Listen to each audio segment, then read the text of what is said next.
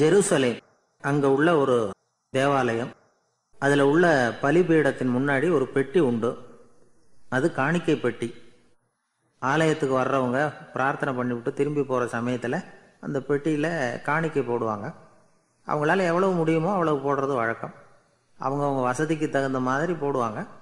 வசதி உள்ளவங்களாக இருந்தாலும் சரி வசதியே இல்லாத வறியவர்களாக இருந்தாலும் சரி ஆலய காணிக்கை பெட்டியில் காசு போடுறது அவங்களுக்கு ரொம்ப பெருமையான ஒரு செயல். ஒரு சமயம் இயேசு தம்முடைய சீடர்களோடு அந்த ஆலயத்துக்கு வரார்.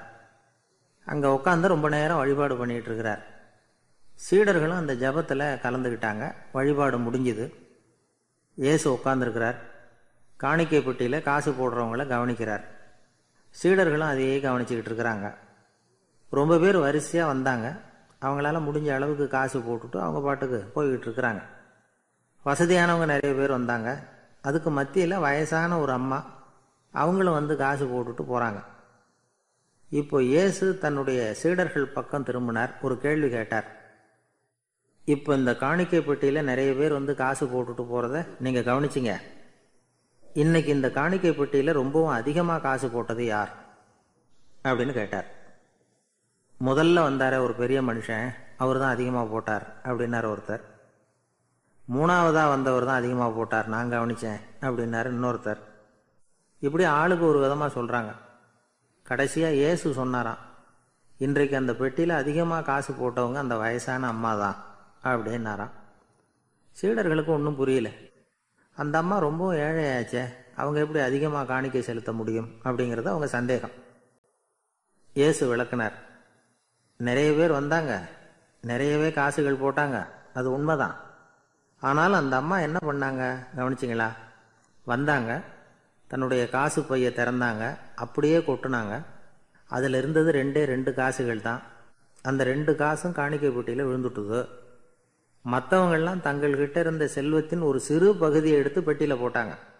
ஆனால் இந்த அம்மா தன்கிட்ட என்ன இருந்ததோ அதை அப்படியே போட்டுட்டாங்க. தன்னுடைய பிழைப்புக்காக வச்சிருந்த அவ்வளவையும் இழக்கிறதுக்கு தயாராகிட்டாங்க அவ்வளவு தாராள மனசு அவங்களுக்கு. அதனால் அவங்க செலுத்தின காணிக்கை தான் அளவில் அதிகம் அப்படின்னார். விலை மதிப்பில்லாத முத்து புதையல் ஒருத்தனுக்கு கிடைக்க போகுதுன்னு வச்சுக்கோங்க. அதன் மதிப்பை உணர்ந்தவன் என்ன பண்ணுவான்?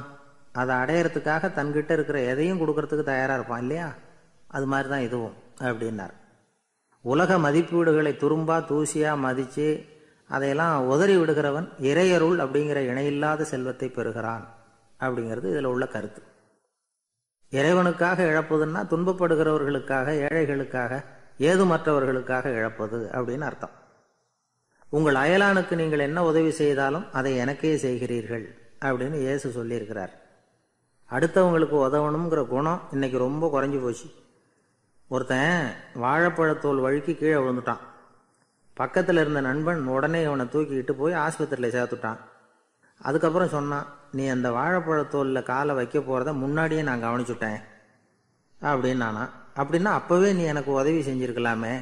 அப்படின்னு நானா அவன் நான் டாக்டருக்கு உதவலாம்னு நினச்சிட்டேன். அப்படின்னா இவன்